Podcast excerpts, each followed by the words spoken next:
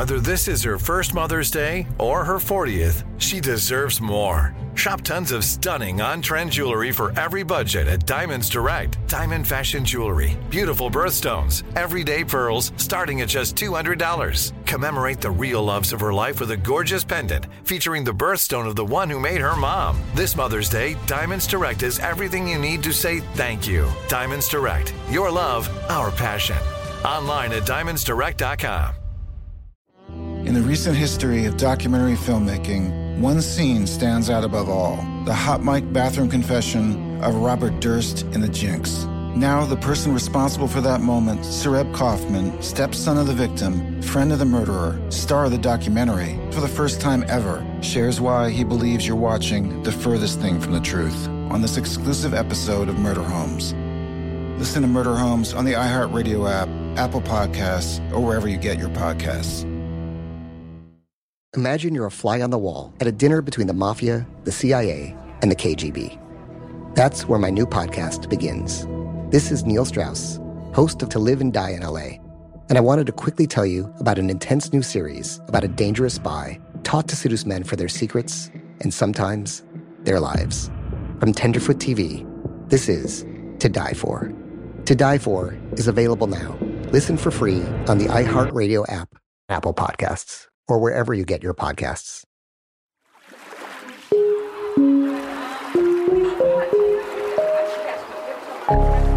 Diversion Audio.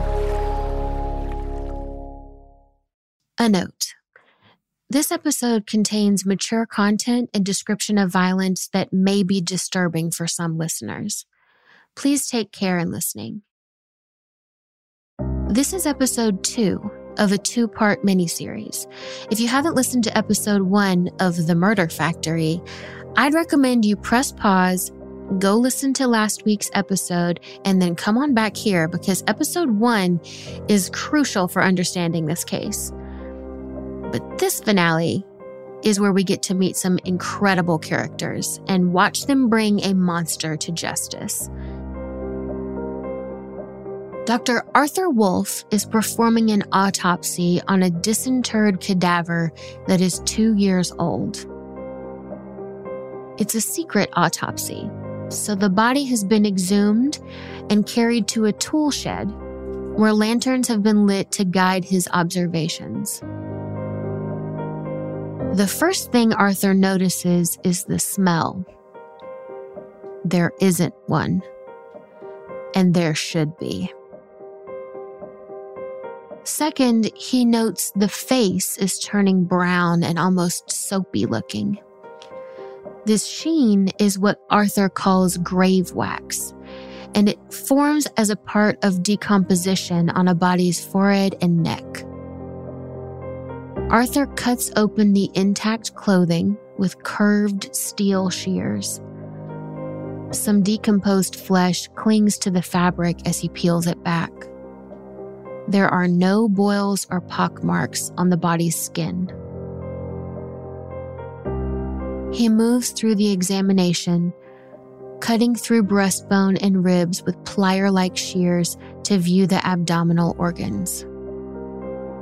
Everything looks standard until he reaches the stomach. It's hugely distended, like a blown up balloon. That might make sense in a person who died days before and might still be holding gas in their stomach. But in a two year old cadaver, it's bizarre. The stomach is so inflated that as soon as Arthur releases some of the surrounding pressure, it kind of pops out of place. Something is preserving this organ in particular. Arthur ties off the stomach to keep it distended, and he puts it in a jar to test just what chemical is preserving it. Even after testing, he'll keep the stomach for evidence.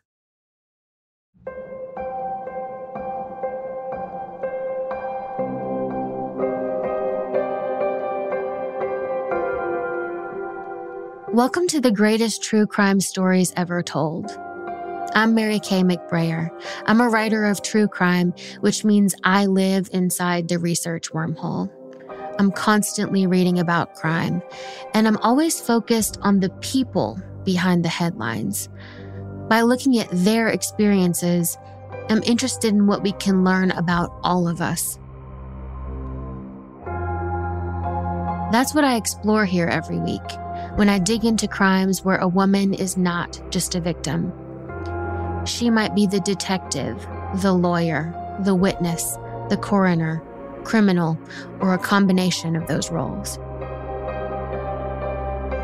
As you probably already know, women can do anything. Today's episode is the conclusion of our two part miniseries, The Murder Factory. Last week, we delved into the world of Archer House and the horrible pattern of secrets and death that infected it. This week, we close in on the culprit with the help of an intrepid cast of determined investigators. Listen to how they circled in after the break.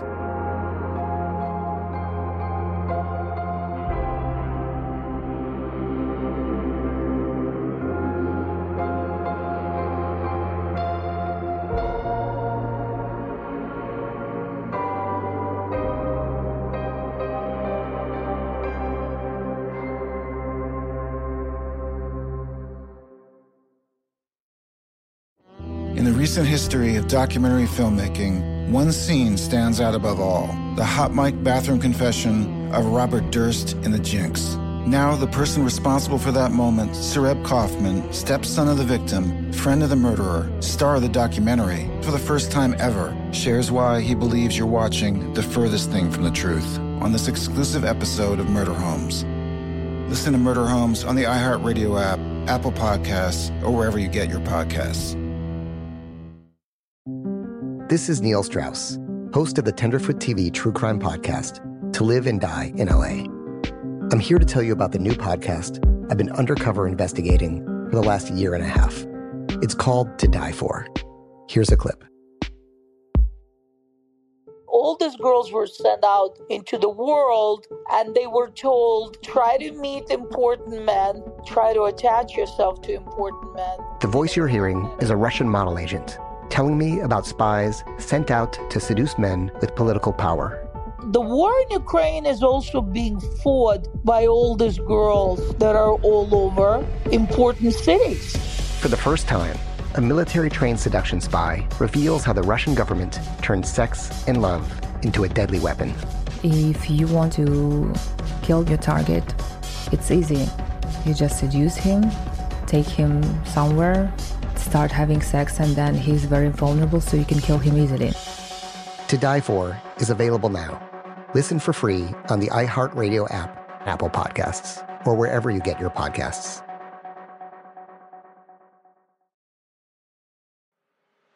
I'm Elliot Connie, and this is Family Therapy. my best hopes. I guess identify the life that I want and, and work towards it. I never seen a man take care of my mother the way she needed to be taken care of. I get the impression that you don't feel like you've done everything right as a father. Is that true? That's true. And I'm not offended by that. Thank you for, for going through those things and thank you for overcoming them. Wow. Thank God for the deliverance. Every time I have like one of our sessions, our sessions be positive. It just keeps me going. I feel like my focus is redirected in a, in a different aspect of my life now. So, how'd we do today? We did good. The Black Effect presents Family Therapy. Listen now on the Black Effect Podcast Network, iHeartRadio app, Apple Podcasts, or wherever you get your podcasts.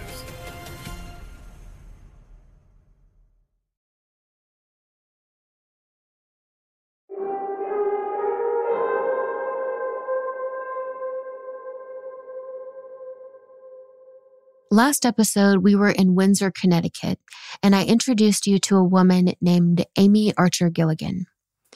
She was the twice widowed matron and owner of the Archer home, the nursing home under suspicion. You might remember that she was accused of killing some of her, quote, inmates. I want to take a minute and remind ourselves that what Amy offered was not hospice care. It was not end of life care. What the Archer home offered was more like today's retirement community. Some of her residents were as young as their late 50s. One of her residents was young enough for her, a woman in her 30s or 40s, to marry. And these were not sick people, at least not before they arrived at the Archer home. What it was was a boarding house, mostly for people who were still mobile and mentally cogent, but who had retired. They maybe couldn't quite afford to live alone anymore, or maybe they just didn't want to keep their own house anymore. I mean, housework today can get out of control. Imagine keeping a house before there were vacuums and dishwashers and laundry machines. That's a hard pass, even for me, and I'm a long way from retirement. Plus, add that hand done housework to some in laws who are always underfoot and folding my shit the wrong way. It's frustrating just thinking about it, even with modern appliances. I mean, how could you throw every color in the machine on a cold wash, normal setting and expect it to get clean? Did you just put my bra in the dryer? How dare you? I would have been lining up to go to Amy's too. You pay a small fee, and she takes care of meals, laundry, housework, and doctor visits? You mean I never have to argue a medical bill on hold for 40 minutes while this same Lionel Richie knockoff music plays on loop? Sign my ass up.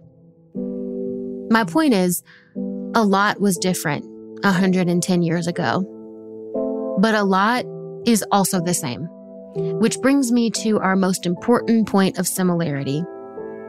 Even in 1914, with pretty primitive medical science, the death rate at Amy's house was too high.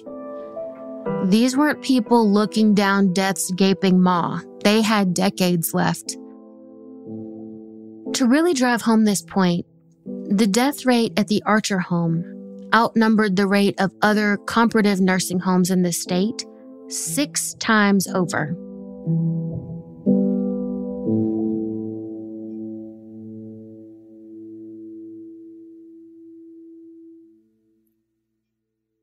Last week, I also introduced you to a man named Franklin Andrews. Franklin was one of Amy's residents, and he'd been there for just over a year when we left him. He stayed with a roommate in the only two bedroom at the Archer house, and he'd been watching the health of his fellow residents as the death toll grew. He never accused Amy of anything, but according to M. William Phelps's book, The Devil's Rooming House, he noticed the frequent fast onset deaths, and he inferred that Amy had something to do with them. Especially after Franklin lost a close friend at the home. That was the able bodied 57 year old Michael Gilligan. Michael had also been married to Amy despite being 20 years older than she was. Michael had also signed his last will and testament, leaving everything to Amy just 36 hours before he died. You might also remember how I really emphasized how healthy Franklin was. Despite having a disability that made him limp and being treated for rheumatism, he didn't have any major illnesses. Most notably, Franklin did not have heart disease. He did not have pneumonia, and he did not have indigestion. Those were the three different causes of death that Amy Archer Gilligan and the doctor she hired offered as causes of Michael's death. So Franklin's new roommate, Seth Ramsey, whom they called Ramsey, was surprised when he woke early in the morning to Franklin's moans, his complaints of burning in the pit of his stomach. Ramsey was even more surprised when Franklin projectile vomited all over himself. Ramsey ran straight to Amy and told her to call the doctor. Ramsey himself couldn't stand the sight or smell of his roommate's sickness. And his vomit was weird too. It contained mucus and bile, and it had a coffee ground appearance. Ramsey walked outside to get some fresh air. He thought if he met the doctor outside when he arrived, he could brief him on what was happening. That way, when he got to their room, he could snap into action right away. Ramsey waited and waited, but the doctor never came. Ramsey watched as Franklin vomited and dry heaved all day. It was tortuous. He couldn't keep down any fluids or food. Dr. Howard King finally showed up in the evening, half a day after Franklin got sick, at which point Franklin was unconscious and clearly struggling to breathe. Dr. King had never treated Franklin for anything before. He had been on Amy's payroll for four years, though. Dr. King said Franklin suffered, quote, with what appeared to be acute indigestion. He prescribed the same nausea tablet of bismuth and cocaine that he had been prescribing at the Archer home for some time. Because Franklin was far from the first one to complain about these exact symptoms. Then the doctor left.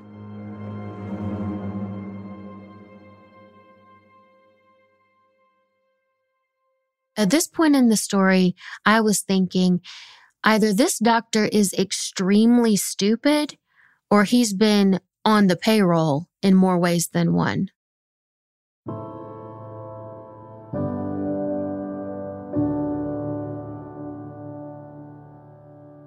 That evening, Amy called Franklin's sister, Nellie.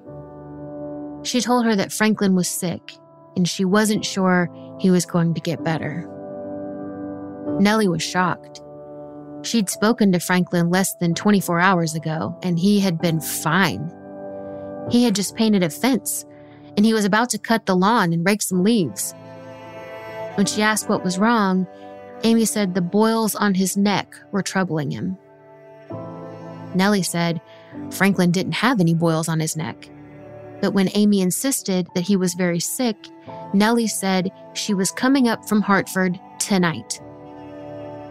Amy stopped her. She'd handle it. Nellie just told Amy to spare no expense and she'd be up first thing in the morning. Amy did call Dr. King back. But by the time he arrived around 9 p.m., he found Amy standing bedside and he saw Franklin, quote, practically dead. He said later, there was nothing I could do for him. Franklin drew his last breath around an hour later, on May 29, 1914. Dr. King cited the primary cause of death as gastric ulcers. According to this guy, after 60 years of zero stomach problems, Franklin Andrews died of gastric ulcers. Amy immediately moved Franklin's roommate Ramsey into another room. She started preparing the double room for her new clients, a couple named Lauren and Alice Gowdy. Then she ordered Franklin's body to be removed and embalmed immediately. When Nellie arrived the next morning, as promised, her brother was gone.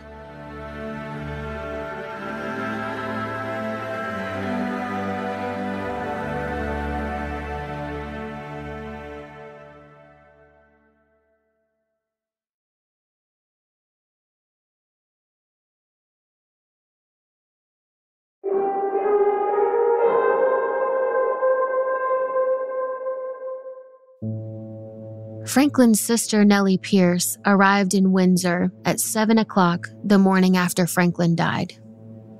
She rushed into the Archer house to find Amy with Dr. King and started shouting questions. How long had he been sick? What was the cause of death? How could this have happened? All Amy managed to do in response was mumble that Franklin had been painting a fence the day before he got sick.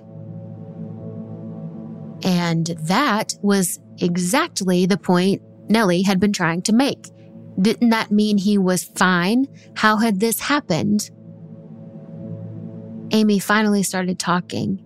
She said that it was all very shocking. Franklin had been absolutely fine, as Nellie was saying. He actually didn't say he felt any pain until about 10 minutes before he died. In fact, he'd said she shouldn't even call Nellie because he thought he'd get better. He didn't want to worry his sister. Now, as Nellie listened to all of this, she felt enraged. This was all lies. It had to be. It just didn't make any sense. Plus, she'd been reading Franklin's letters. She knew that he was suspicious of Amy. There was foul play here. Amy was involved, and Dr. King had to be too. Even if Amy was pulling the strings, the doctor should have detected the cause of death. And now he was just standing there listening to this garbage. So she responded to Amy simply and clearly. She wanted to see the body. Amy replied that unfortunately, Franklin's body was at Smith and Sons funeral home in Hartford. She never kept bodies in the house after a death. That's when Nellie decided. If Franklin wasn't here to hold Amy accountable, Nellie would do it her damn self. In the following two days, Nellie made two important trips. She went to see her brother's body, and she went to the offices of the Hartford Courant newspaper. When she arrived, Nellie said she wanted to report a murder.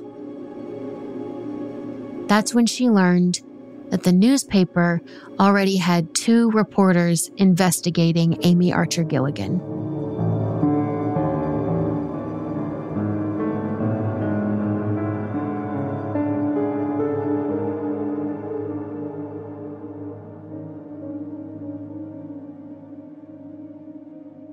Connecticut had only just begun a state run police department. It was in very early stages. One fun example of the department's newness was that all the police were plainclothes officers at the time. Because they were a skeleton crew, the local police relied on reporters to help with investigations by sharing their findings. And of course, the police would reciprocate by giving those journalists the scoop when it was time. If you were, like me, wondering why Nellie went to the newspaper instead of the police, it's because the newspaper basically was part of the police force. To their credit, as Nellie discovered, Amy had been on the radar of these local journalists for a long time. In fact, they'd been keeping an eye on her since the very first time she and James, her first husband, were sued by a former resident and their family. But by the time Nellie got to their office, they were already ramping up from Amy's on our radar to a serious investigation. They were just waiting on hard evidence to break the news.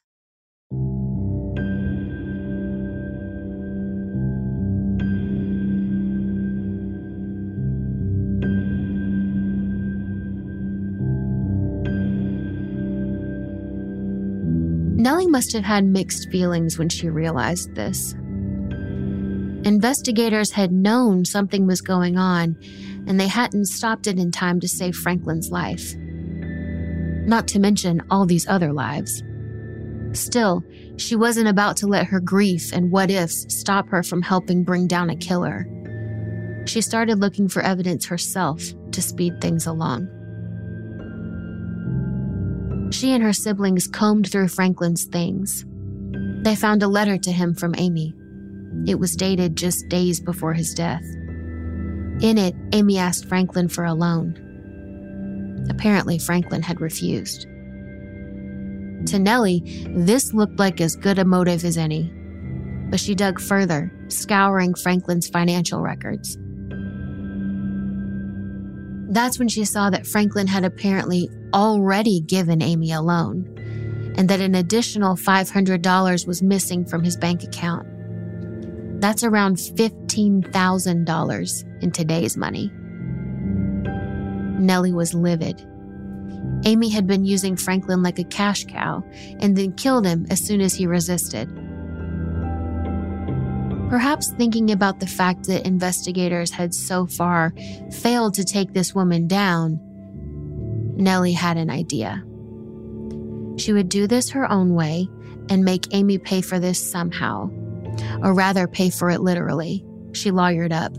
Her attorney threatened Amy with a lawsuit, in addition to a quote, bitter and humiliating public scandal that would eventually follow, all of which could be avoided if Amy paid back the money she rightfully owed Franklin's family.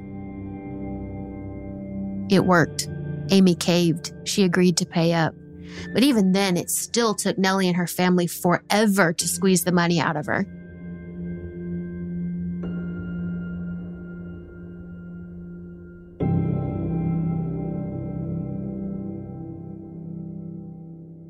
In the meantime, Amy sent several long, hateful, curse filled letters to the Andrews family. They're as trolling as you can imagine, with curses as wild as this one. I will pray this morning that Almighty God, who knows how you and yours tried to destroy my home, may the curse of God come down on each one of you and punish you by doing for you what you never had the slightest cause to try to do to us. You know, the kind of desperate redirection a con artist uses to divert attention. But in the meantime, while Nellie pursued her own justice, the journalists hadn't given up on getting Amy behind bars. The journalists understood Nellie's frustrations with their timeline because they knew they had to get Amy out of the game ASAP too. So they took all their research on the case to the superintendent of the Connecticut State Police, Thomas Egan. Egan was baffled. He asked the journalists, Are you telling me that 40 Archer inmates have been murdered? They answered that it probably wasn't all 40 of them. If they went on probabilities and averages, five of these people probably died of natural causes. But that still left 35 murders. Egan was skeptical. He just couldn't wrap his mind around how this was possible. But he listened as the journalists went through their research piece by piece. It wasn't just the deaths, it was the abruptness of the deaths, the spiriting away of the bodies in the night, the complete ineptitude of the one doctor Amy always called. Egan took it all in the journalist waited. And then Egan nodded. This idea had legs. He was going to pursue the lead. Egan enlisted the help of Hugh Alcorn, the state's attorney. And Alcorn was just hesitant. If they were accusing a woman of killing 40 people, they needed more evidence than what the journalists had collected. They only had one shot to bring justice to 40 people. In fact, that number was low. In the end, the tally would land at 53 people murdered in the Archer house. They had to find that evidence. So the police superintendent and the state's attorney decided to try to beat Amy Archer Gilligan at her own game. This is when the state police called on one bad bitch, Zola Bennett. I love that name. That should be in baby books for 2023 for sure. Zola was in her late 50s or early 60s, and she had been working for the Connecticut State Police as an undercover private investigator for several years. The department sent Zola over to Amy's to ask for a room to rent. Zola said, I'm a wealthy, friendless widow. Is a bit on the nose, if you ask me, but Amy invited her right in. Zola then watched from the inside as Alice Gowdy, one of the couple who had taken Franklin's former room, died the exact same way that he had. Zola also interviewed other residents when Amy wasn't around, and she snooped through documents like letters, diaries, and real estate papers, and she forwarded everything she found back to the state police. And she was the one who told them to interview another bad bitch, Dr. Emma Thompson, Alice Gowdy's primary doctor. Because Alice Gowdy, unlike most of Amy's residents, didn't use Dr. King. Dr. Thompson noted that Alice Gowdy had strange symptoms, including coldness and rigidity in her extremities. She had a feeling of constriction in the throat. It was difficult for her to swallow. Then her stool became watery. It looked like rice water. And finally, there was the vomit the liquid mixture of mucus, bile, and that coffee ground appearance. Dr. Thompson knew that when acted upon by gastric fluid, blood in the stomach almost always yields a coffee ground appearance. It manifests in other symptoms as well, sometimes resembling a hemorrhage. A person can become weak, dizzy, pale, and shrunken. Their head hurts. They break out in a cold sweat. That's what Dr. Emma Thompson remembered when she saw Alice Gowdy. And she knew that the most likely cause of all this was poison, specifically arsenic. That's what Dr. Thompson told the state police, who noted that Alice's symptoms were very similar to the ones noted in the other Archer home residents. It was time to get those bodies out of the ground.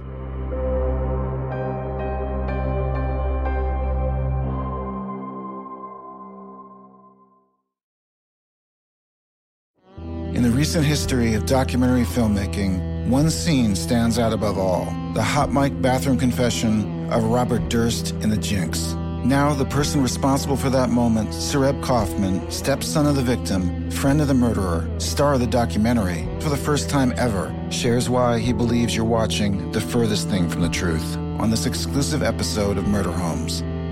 Listen to Murder Homes on the iHeartRadio app, Apple Podcasts, or wherever you get your podcasts. This is Neil Strauss, host of the Tenderfoot TV True Crime Podcast, To Live and Die in LA. I'm here to tell you about the new podcast I've been undercover investigating for the last year and a half. It's called To Die For.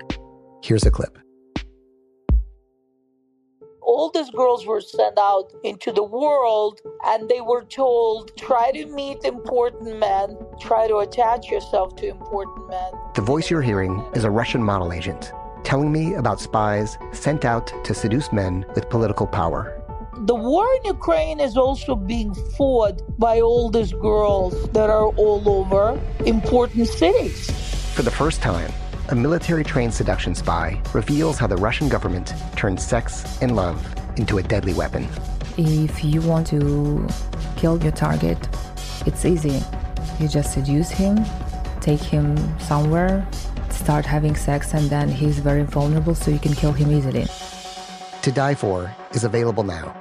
Listen for free on the iHeartRadio app, Apple Podcasts, or wherever you get your podcasts.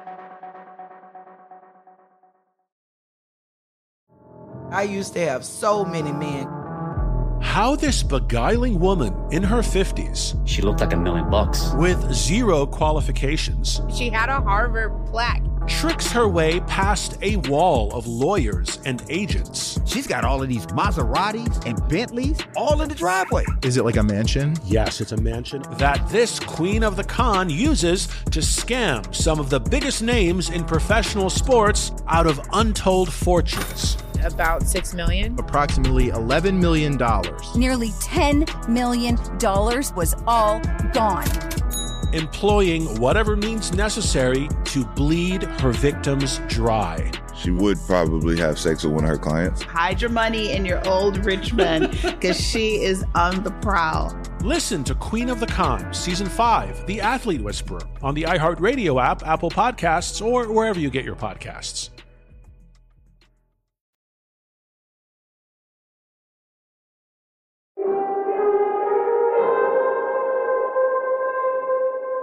It was nearly two years after Franklin Andrews' death before his body got the autopsy it deserved.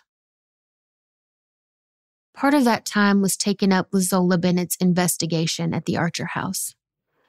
Part of it was likely due to the process of collecting the correct paperwork to exhume the body. But by May 1916, investigators were ready.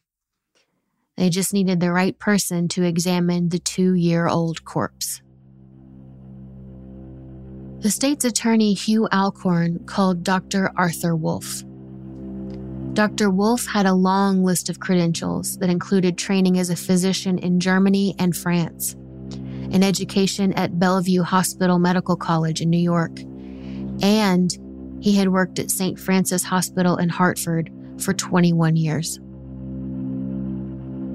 But Dr. Wolf's most important accolade was that he also had 35 years of courtroom experience.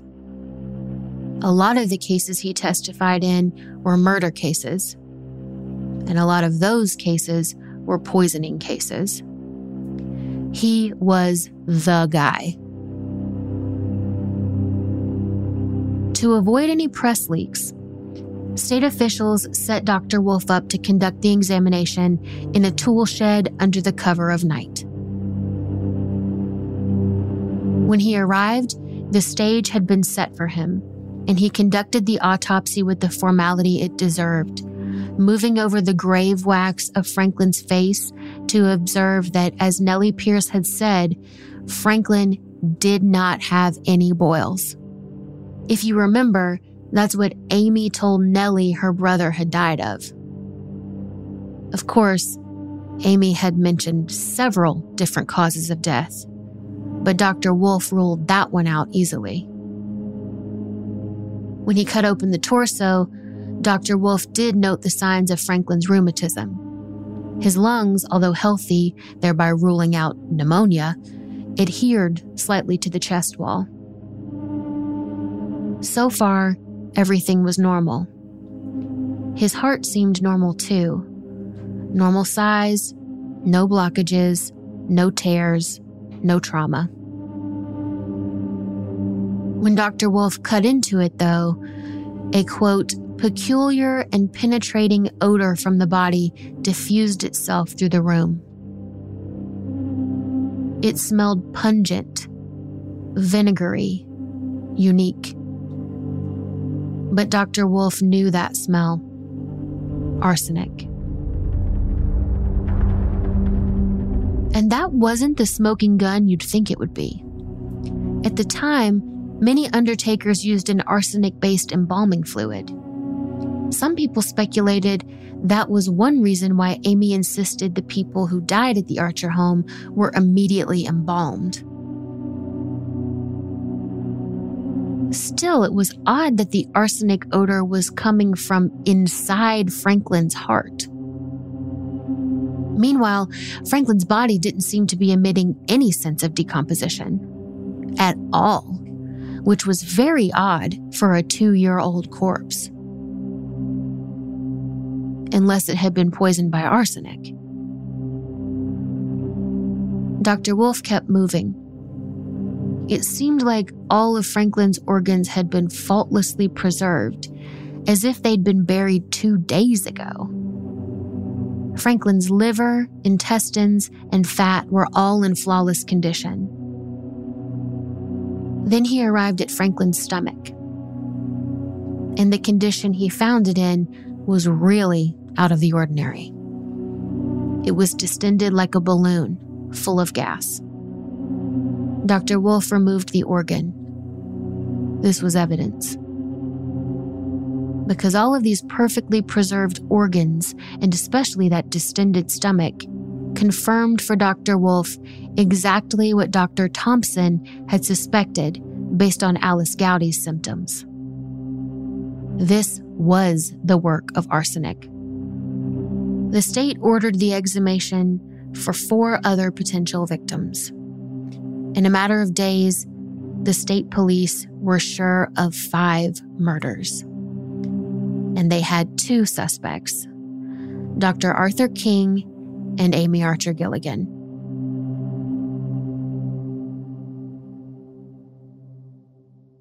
While it was hard to believe either of them was capable of such atrocities, the investigators went after Dr. King first. I mean, not only was he a man, but he was a doctor. Surely he was more likely to be responsible for these murders. Once reporters got wind of this, they stampeded the doctor's front porch looking for comment. Dr. King said, no, he shouted, there was nothing unusual about Andrew's death. True, he appeared a well man, but he had a history of ulcers. King also said that Franklin likely severely overtaxed his stomach during dinner, which caused a violent recurrence and put too great a strain on his heart. Basically, Dr. King said that Franklin Andrews ate himself to death. Even at the turn of the century, that diagnosis was preposterous. An educated person would never buy it. A reporter fed Dr. King the next question, What about poison? Dr. King yelled, Ridiculous. I'd have noticed the symptoms.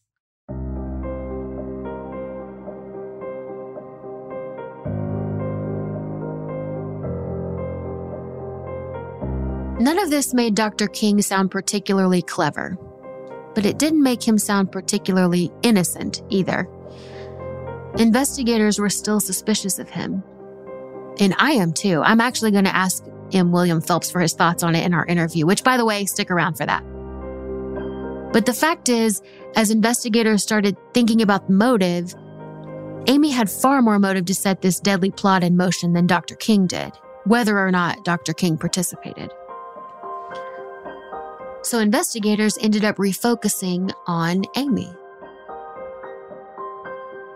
Journalists checked out purchases at the local drugstore. They saw that although Amy hadn't purchased much arsenic herself, she had sent her residents to purchase it for her.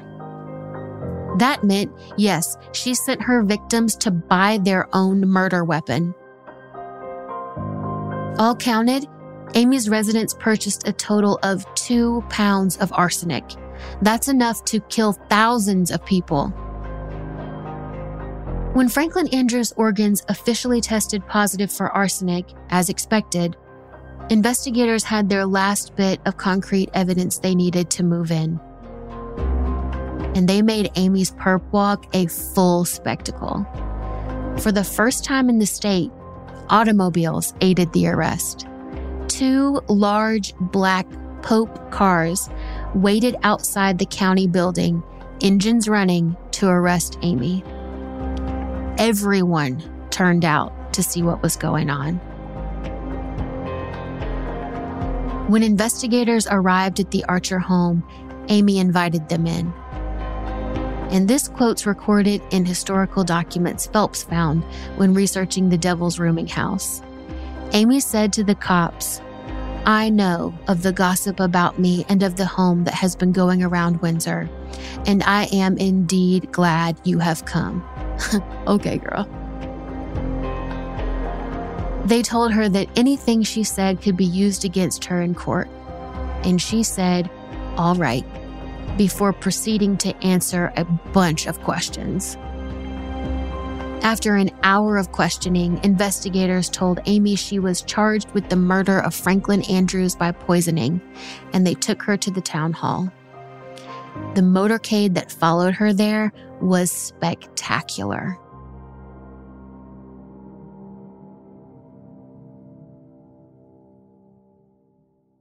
While Amy was booked and further questioned, police searched the Archer home for evidence. The search yielded several contracts, despite Amy saying she destroyed the contracts after her tenants' deaths. They also found bottles of mislabeled fluids, letters, notebooks, and bank records.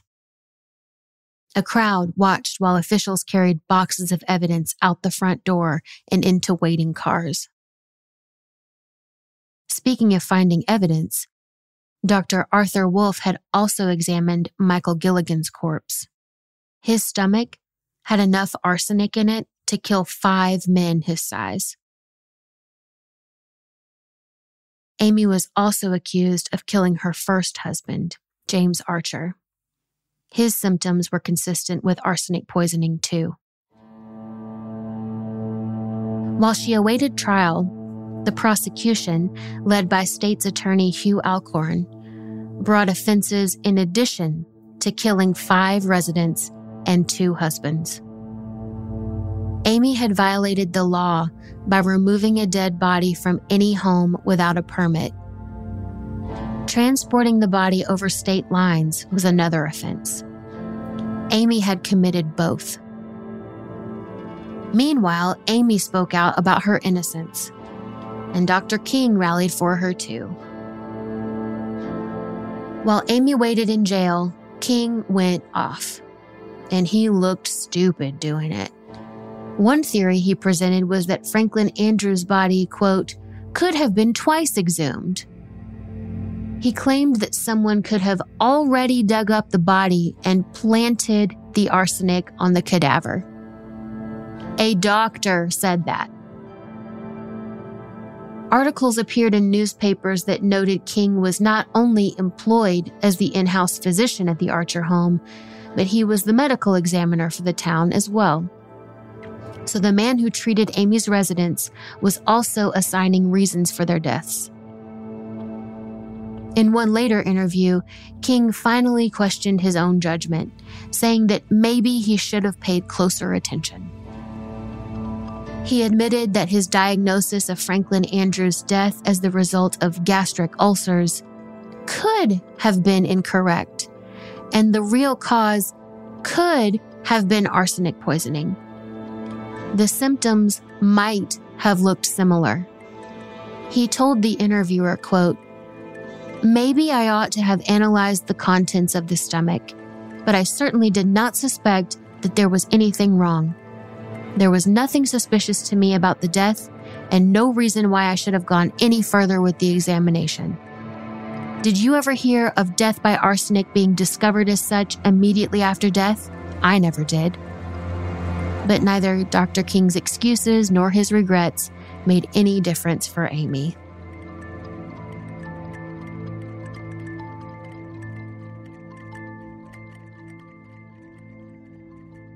In September of 1916, the grand jury charged Amy Archer Gilligan with five counts of first degree murder.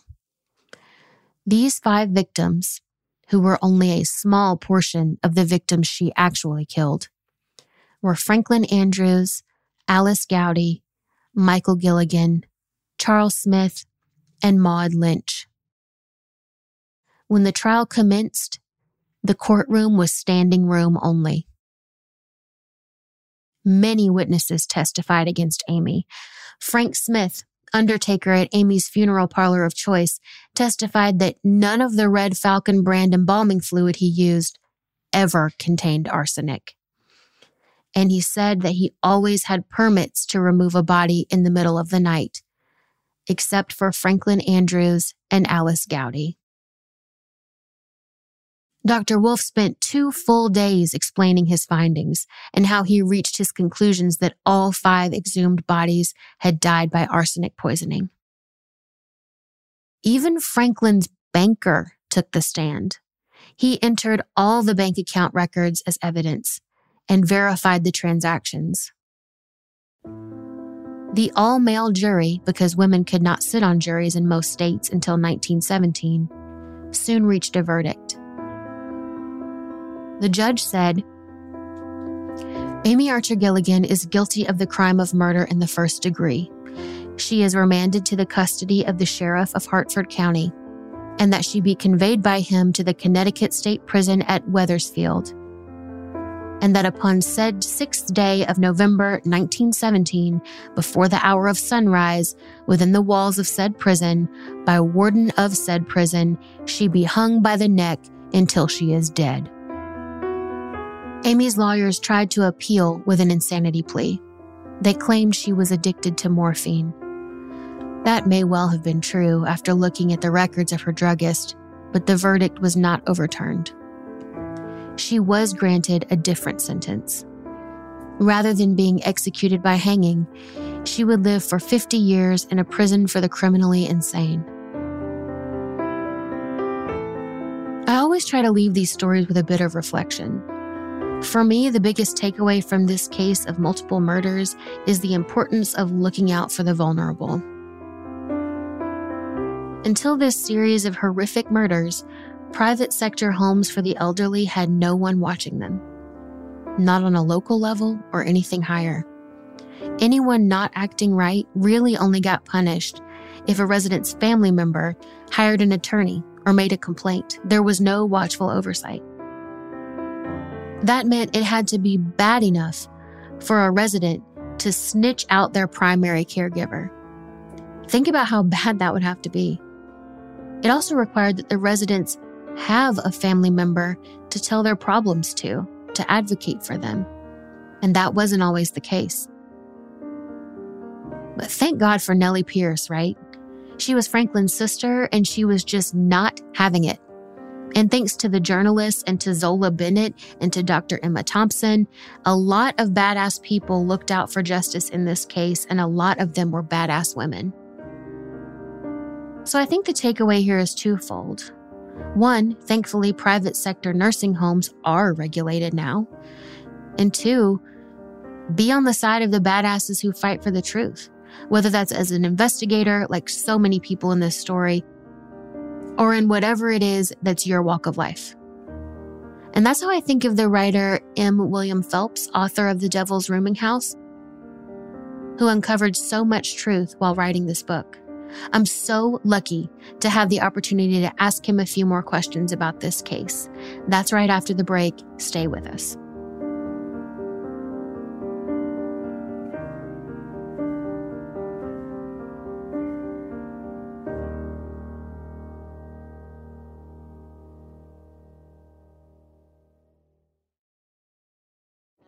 In the recent history of documentary filmmaking, one scene stands out above all the hot mic bathroom confession of Robert Durst in The Jinx. Now, the person responsible for that moment, Sareb Kaufman, stepson of the victim, friend of the murderer, star of the documentary, for the first time ever, shares why he believes you're watching the furthest thing from the truth on this exclusive episode of Murder Homes. Listen to Murder Homes on the iHeartRadio app, Apple Podcasts, or wherever you get your podcasts. This is Neil Strauss, host of the Tenderfoot TV True Crime Podcast, To Live and Die in LA. I'm here to tell you about the new podcast I've been undercover investigating for the last year and a half. It's called To Die For. Here's a clip. all these girls were sent out into the world and they were told try to meet important men try to attach yourself to important men The voice you're hearing is a Russian model agent telling me about spies sent out to seduce men with political power. the war in ukraine is also being fought by all these girls that are all over important cities For the first time, a military trained seduction spy reveals how the Russian government turned sex and love into a deadly weapon. If you want to kill your target, it's easy. You just seduce him, take him somewhere, start having sex, and then he's very vulnerable, so you can kill him easily. To Die For is available now. Listen for free on the iHeartRadio app, Apple Podcasts, or wherever you get your podcasts. I used to have so many men. How this beguiling woman in her 50s, She looked like a million bucks. with zero qualifications, She had a Harvard plaque. Tricks her way past a wall of lawyers and agents. She's got all of these Maseratis and Bentleys all in the driveway. Is it like a mansion? Yes, it's a mansion that this queen of the con uses to scam some of the biggest names in professional sports out of untold fortunes. About six million. Approximately $11 million. Nearly $10 million was all gone. Employing whatever means necessary to bleed her victims dry. She would probably have sex with one of her clients. Hide your money in your old rich man because she is on the prowl. Listen to Queen of the Con, Season 5, The Athlete Whisperer, on the iHeartRadio app, Apple Podcasts, or wherever you get your podcasts.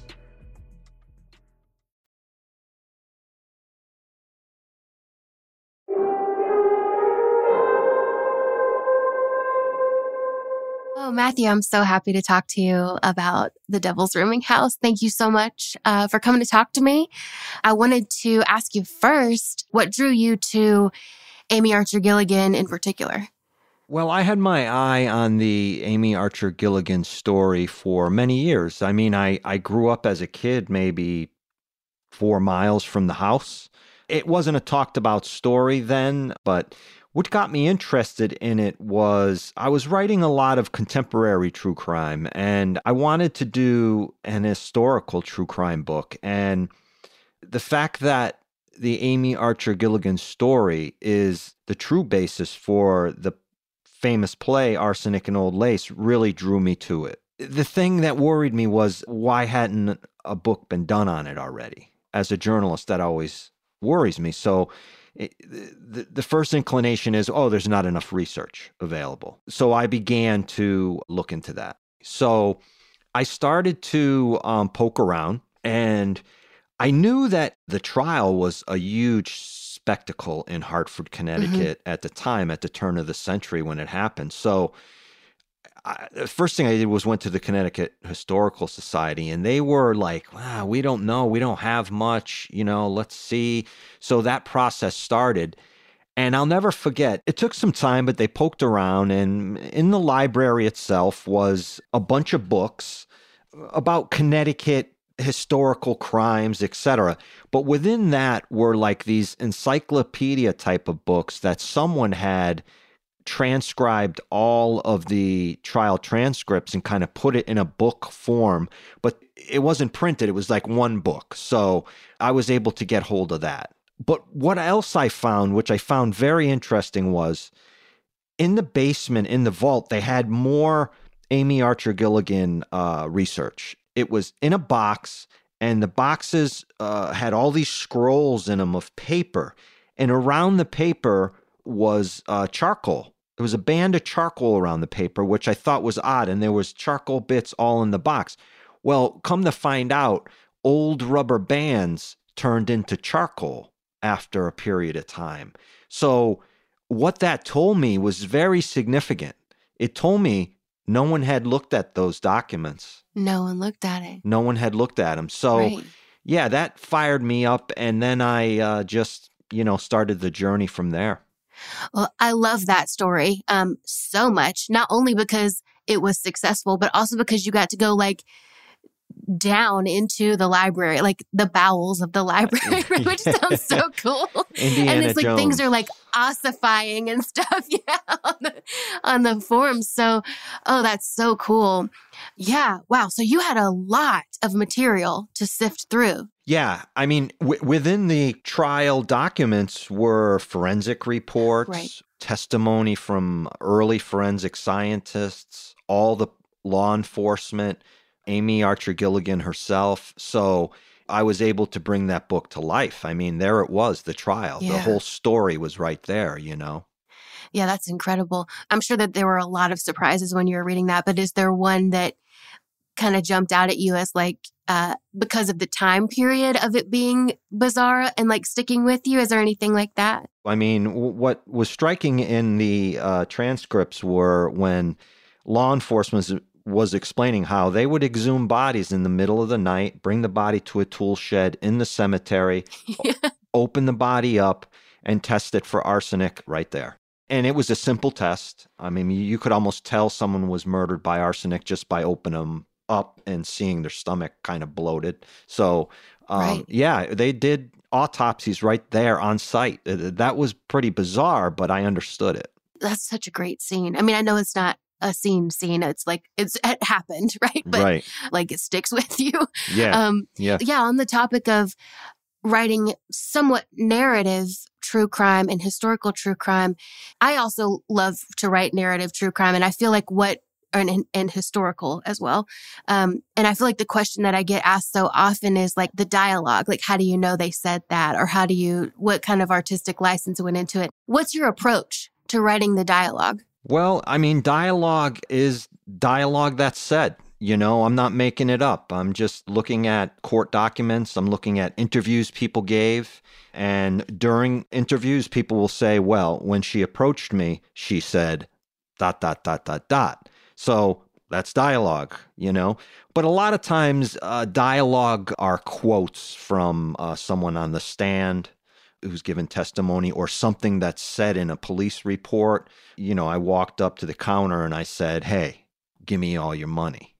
You know, so Mhm. that turns into dialogue. I don't use any artistic license at all. I spend a tremendous amount of time looking, digging. So, speaking of the dialogue and some of the characters and the actual people in this book, Dr. King, the one that was on the payroll at, at the Archer home, um, he Yeah. seemed so fishy to me. The whole time I was like, he's in on it. He has to be in on it. Of course he was. And I just, of Yeah, course he was, right? Yeah, he was being bought and paid for. I mean, he was the town coroner. Thank you.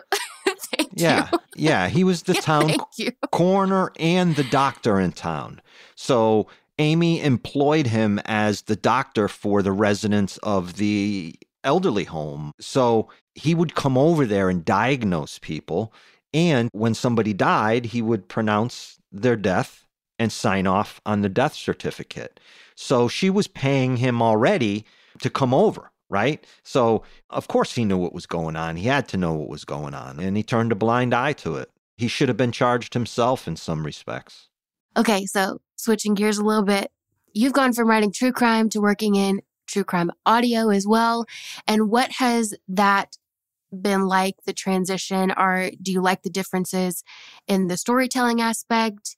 Um, how do you approach the research? Well, you know, I've kind of uh, prepared for this in the way that I've written books for 22 years. I've done television for 22 years, written for television, produced documentaries. That so bringing the two together for podcasting for me, it was a challenge, but it was a good challenge. It allows me to dig deeper into stories than I would for television. It allows actual people their voices to be heard right? And I love the investigative part of it. It's just a new form for me to tell these stories of victims and their families and and now I've I've really gotten into missing people more trying to offer new information to cases. In books you can't really go down that road. Book editors want a beginning, middle, and end. With podcasting, uh, certainly you can um, bring people along for the journey. Yeah, I like that. It seems like not necessarily that podcasting is more forgiving, but you can continue to add to the story. Right. Whereas Right. once it's in writing, it's out there. Like, That's a great point. I can update my podcasts and I have at any time. I can add another bonus episode or add another episode to a, a narrative season. So I, I like the format a lot. I just started full time on a new season of Paper Ghosts. So I'm looking forward to Paper Ghost season four. I'm heading out uh, in a couple weeks on a research trip, actually. where are you headed? What are you going to do? That was my next question is what are you going to do next? Um, Or can you tell me? Is a secret? I can say that I'm heading out to the Ozarks, Okay. and I'll leave it at that. Okay. Sounds good. my last question is what do you want to leave us with? Like what's our what's our biggest takeaway from talking about Amy Archer Gilligan? What do you want your readers of this story, listeners of our podcast to get from it? Well, you're going to take away from this, I hope you do, is that a psychopath 100 years ago is really no different than a psychopath today. The, the mentality, the mindset, the psychology may have evolved, but it's the same, right?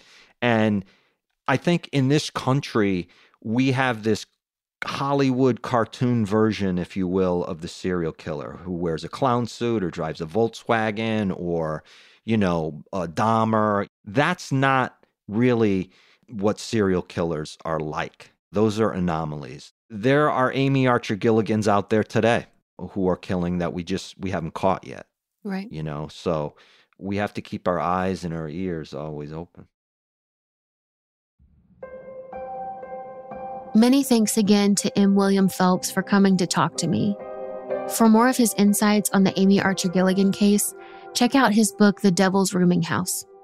And for more of his voice and incredible research in podcast form, I know I'll be eagerly awaiting the results of his trip to the Ozarks in season four of Paper Ghosts. Join me next week on the greatest true crime stories ever told, where we tell the story of love, greed, and murder.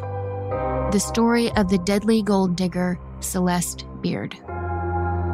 In addition to M. William Phelps' book, The Devil's Rooming House, I'd like to shout out all the court documents from the trial and the articles from the vigilante journalists mentioned in the episode itself.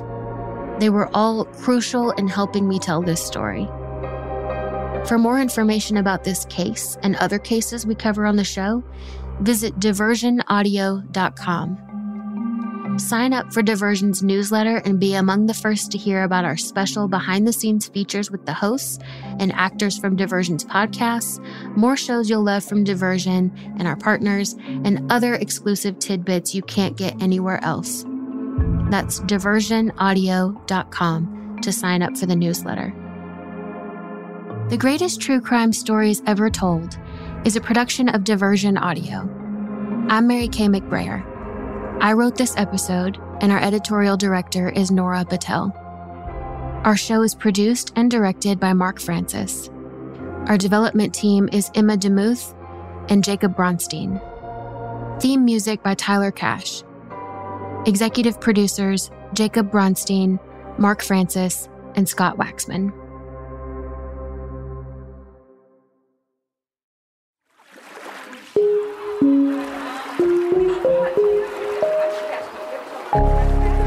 Diversion Audio. Hey, Drew Scott here, and I'm Jonathan Scott, reminding you that life's better with a home policy from American Family Insurance. They can help you get just the right protection at just the right price and help you save when you bundle home and auto. Kind of like Goldilocks and the Three Bears. It'll be just right for you. We love a custom build. American Family Insurance. Insure carefully, dream fearlessly. Get a quote and find an agent at amfam.com. Products not available in every state. Visit amfam.com to learn how discounts may apply to you. American Family Mutual Insurance Company SI and its operating company 6000 American Parkway, Madison, Wisconsin. In the recent history of documentary filmmaking, one scene stands out above all the hot mic bathroom confession of Robert Durst in The Jinx. Now, the person responsible for that moment, Sareb Kaufman, stepson of the victim, friend of the murderer, star of the documentary, for the first time ever, shares why he believes you're watching the furthest thing from the truth on this exclusive episode of Murder Homes. Listen to Murder Homes on the iHeartRadio app, Apple Podcasts, or wherever you get your podcasts. Imagine you're a fly on the wall at a dinner between the mafia, the CIA, and the KGB. That's where my new podcast begins. This is Neil Strauss, host of To Live and Die in LA, and I wanted to quickly tell you about an intense new series about a dangerous spy taught to seduce men for their secrets and sometimes their lives. From Tenderfoot TV, this is To Die For. To Die For is available now. Listen for free on the iHeartRadio app, Apple Podcasts, or wherever you get your podcasts.